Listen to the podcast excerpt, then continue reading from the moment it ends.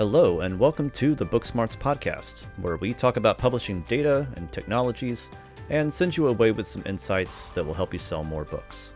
I'm your host, Joshua Tallent. So, this week on the Booksmarts podcast, I have the pleasure of talking with Brian O'Leary. Uh, Brian is the executive director of the Book Industry Study Group. Uh, Brian, thanks for joining me. Oh, it's great to be here. Yeah, I appreciate you taking some time. Uh, so, just before we dive into some of the deeper conversation, uh, why don't you give people a little bit of a background on who you are, uh, your your background in the publishing industry, and uh, and what you're doing at BISG right now? Well, it's kind of hard for me to get my arms around, but I've been working in publishing for 38 years, um, which uh, has been broken up into a variety of different things. I started actually in magazine production uh, for Time Inc. I worked on the weeklies for about 12 years uh, most uh, directly on Time Magazine, but I also worked on People and uh, the launch of Entertainment Weekly, which was a very fun gig.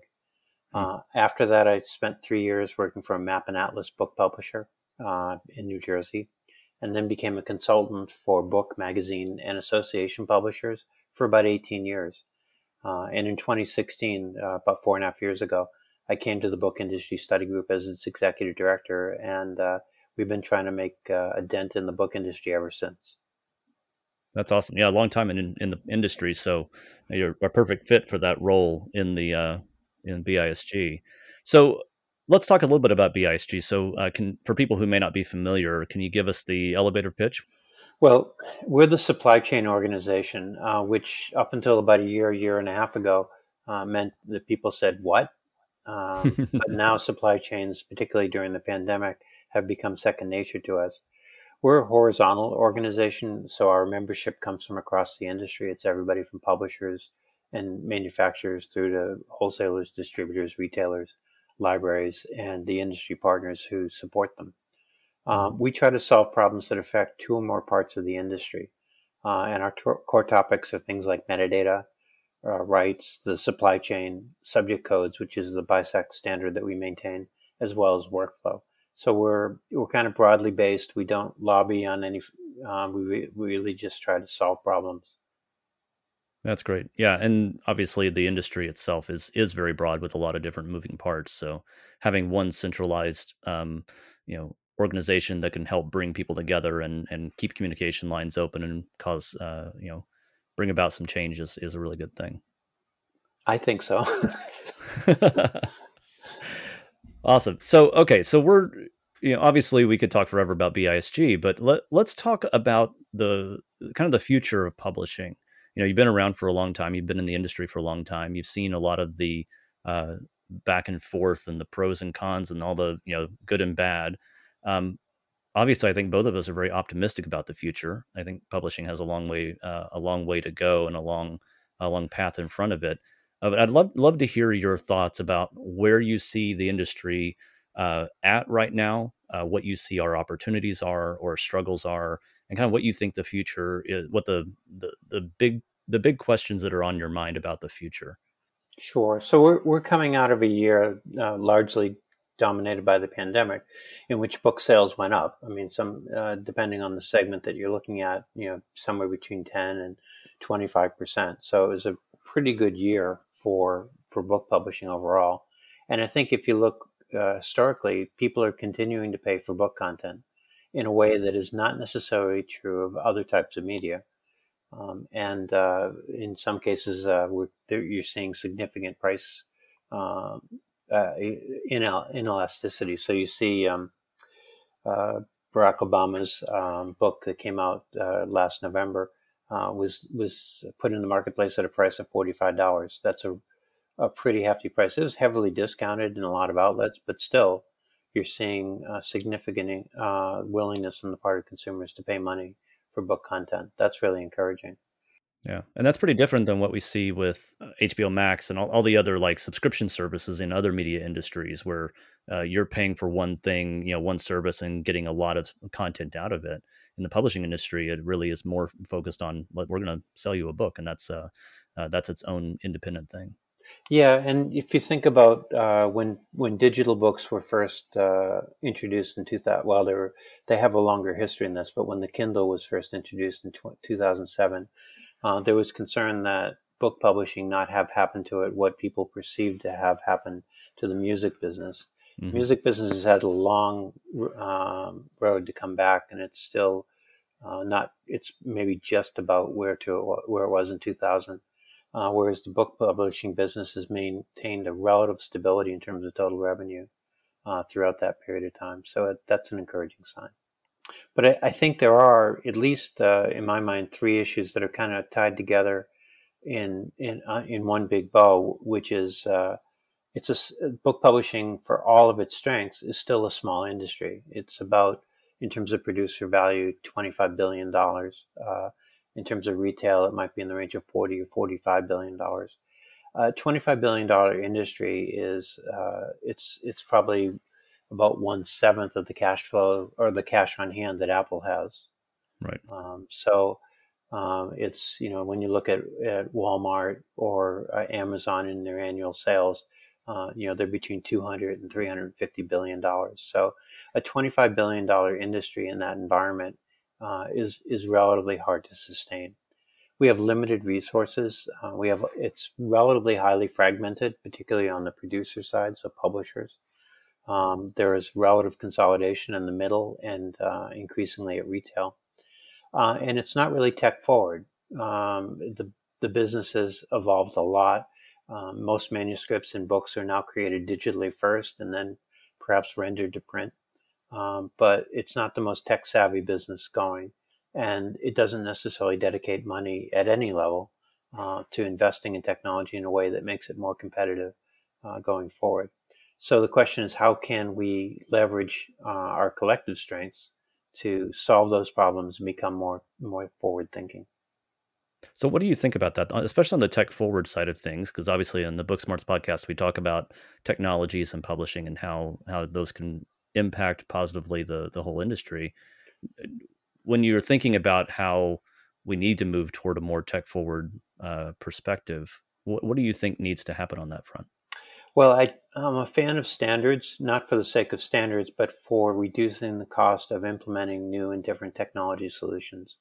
Uh, and I'm a fan, as you and I have talked about in, in other forms, uh, of APIs and being able to make it easier to access and share information. Those aren't things that are native to book publishing right now. Um, and I think as a uh, somebody who works in an environment where you're uh, not necessarily trying to sell, but you're trying to implement technology solutions uh, for the benefit of your customers. As you said, the, the, most important measure is can this help us sell more books? Um, generally, we have a fair amount of customization that makes it harder to share solutions that help us sell more books. You know, pe- people are still operating a- as publishers and to a lesser extent manufacturers and distributors with a high degree of, of um, customization and and um, non-standard workflows that make it uh, make it hard to to save money or to um, take advantage of something that's new in in the marketplace. Yeah, so standards allow those independent companies to work together without having to be in the same business organization right yeah everybody can everybody can be on the same standard and working within the same standard and that helps everyone kind of uh, rising rising tide lifts all yeah. ships approach. Agreed, and and you see some of the things that are outgrowth. So our we have a non-standard approach to how we collect retail information, and we depend upon companies like NPD BookScan um, to be the intermediary there. And they're relatively good at reporting a cross section of the marketplace, but to get a full picture takes us generally um, two months from for AAP to generate its snapshot from its members, and it's another six months before we'll get uh, from the end of a given year, so in this case 2020, before we get the full picture for 2021.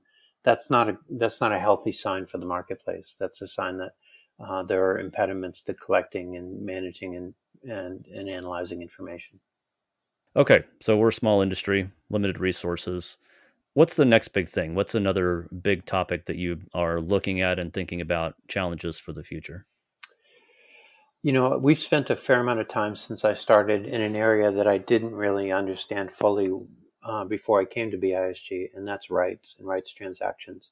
The U.S. market is the single largest for uh, book sales in the world.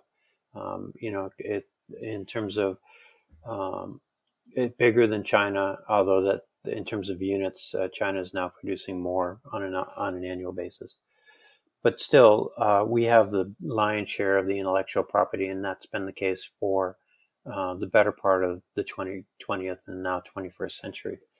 Um, we haven't done as good a job at um, managing and monetizing rights. Um, it, we're still working through marketplaces that are generally called London Book Fair and Frankfurt Book Fair. It's a lot of in person and relationship driven transactions. And I don't think that those will go away. That's still an important part of what the how the big business operates and how deals get done, particularly larger deals. But there are lots of different rights transactions that could occur, particularly in emerging markets, that will continue to grow and, and for whom literacy will be uh, uh, significantly increased over the balance of the 21st century. Most projections indicate that we're going to be approaching uh, 95 to 100% literacy worldwide by the end of the 21st century. Uh, we're probably in some markets uh, in the range of 10 or 20%, uh, particularly if you look at um, Africa and some aspects of Asia. Um, to be, there's going to be tremendous demand for content, and we are in a really good position to provide it. But we have, uh, but that's not going to be uh, an opportunity that we can take advantage of at scale if we're doing it only in in-person transactions. So we've been working on a few things at BISG, but I think more generally, the the standards for communicating about rights need to be more readily available, and we need to create marketplaces that don't require you to travel to Frankfurt or to London or to the United States to meet somebody to acquire the rights. And uh, there's a second piece of that puzzle, which is sometimes you want to acquire rights, you don't know the publisher. If you, even if you know the publisher, you don't know who at the publisher to contact. We need to have a mechanism to be able to break that down and create transactions where both parties don't know each other. Yeah, that makes sense. And again, that's uh, looking back at that tech forward approach. You know, uh, the future of publishing requires advances in technology that uh, will help make those things happen. So it makes a lot of sense for publishers to be looking at not only what they can do individually, but also looking at the industry as a whole, thinking about the standards for uh, for that rights data, thinking about the the the ways of of generating that information and and delivering it out where it needs to go. And and there are there's a lot of variety in how rights are are both uh, bought and sold.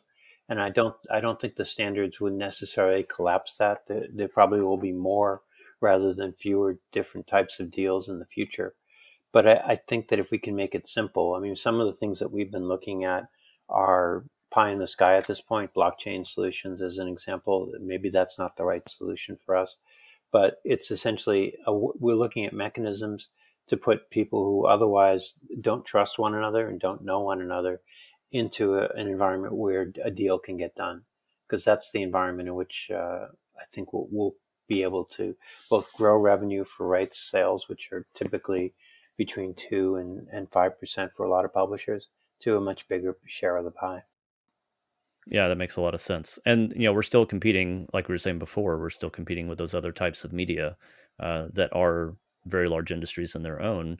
So making sure that content is available, but also making it available to those other industries. You know, the media industries that can turn a book into a into a movie or into a TV show, or uh, or you know take advantage of things in serial ways and stuff like that. There's a lot of rights of, that could be available to expand the the you know the content that publishers are creating as content creators, expanding that into other ways and, and making more more profit for the the companies that are doing it. Agreed. And the only other thing I'd throw in there that I think is a, a good argument for growing our ability to both offer and execute on rights transactions is that I think it's a potential uh, tool to combat piracy. Availability goes a, ways, but um, there are other aspects of piracy that this won't help with. But I think that the when a book is not available in a given market, uh, that's a recipe for somebody making it available uh, and not not sending money back to the publisher and ultimately to the author. Uh, so we think that this is an, an opportunity as uh, emerging markets get the money to be able to invest in books and other reading materials that we're there with what they need when they need it. Yeah, that's great.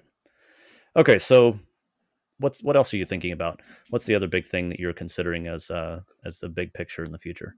Well, I've been trying to get my arms around what the role of the, the, what the last mile looks like between book publishing and consumers.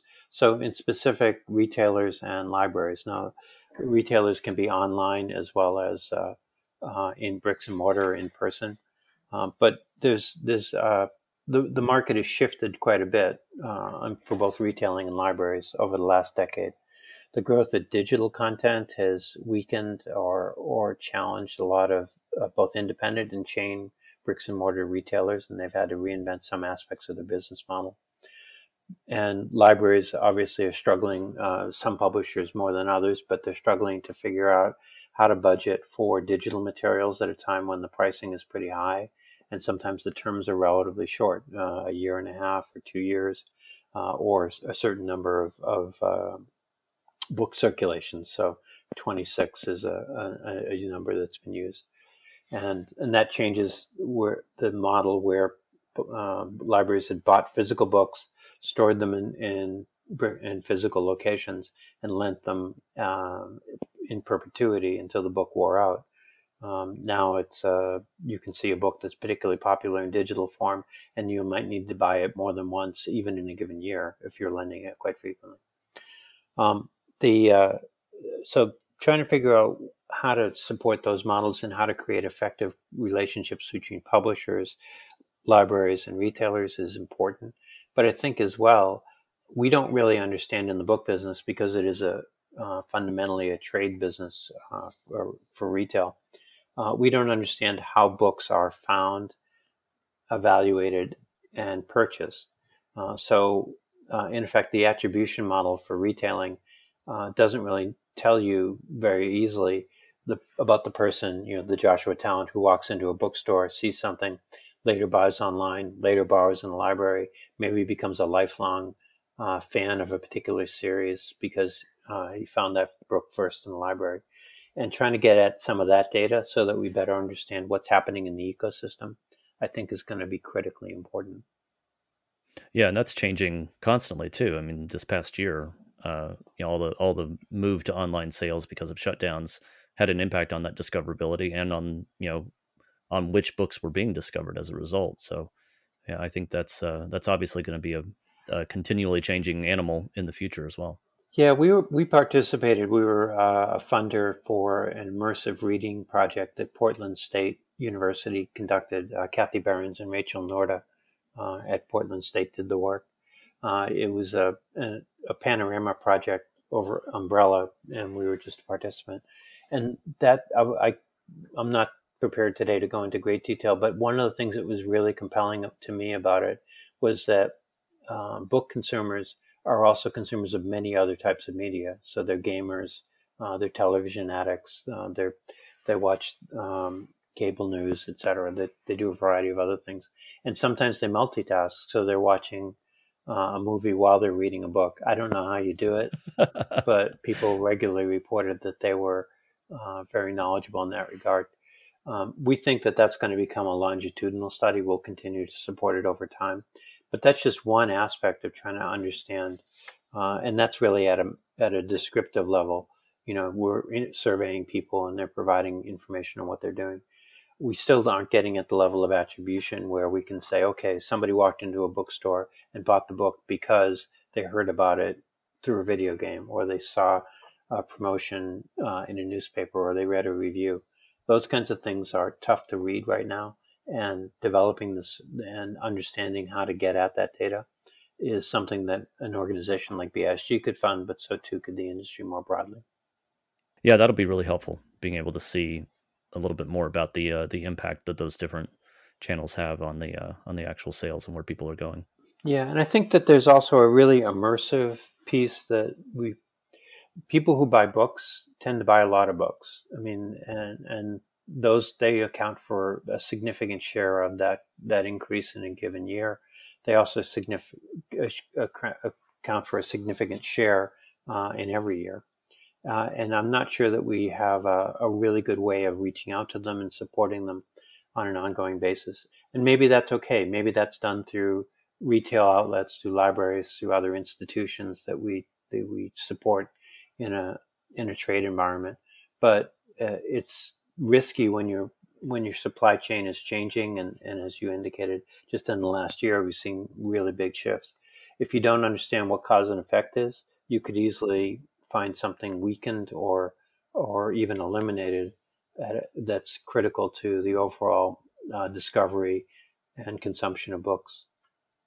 Yeah. All right, Brian, we're out of time. I appreciate you taking a few minutes and chatting about these things. I, I think uh, you made some really important points, and hopefully our listeners will uh, will walk away with some some thoughts of their own about this.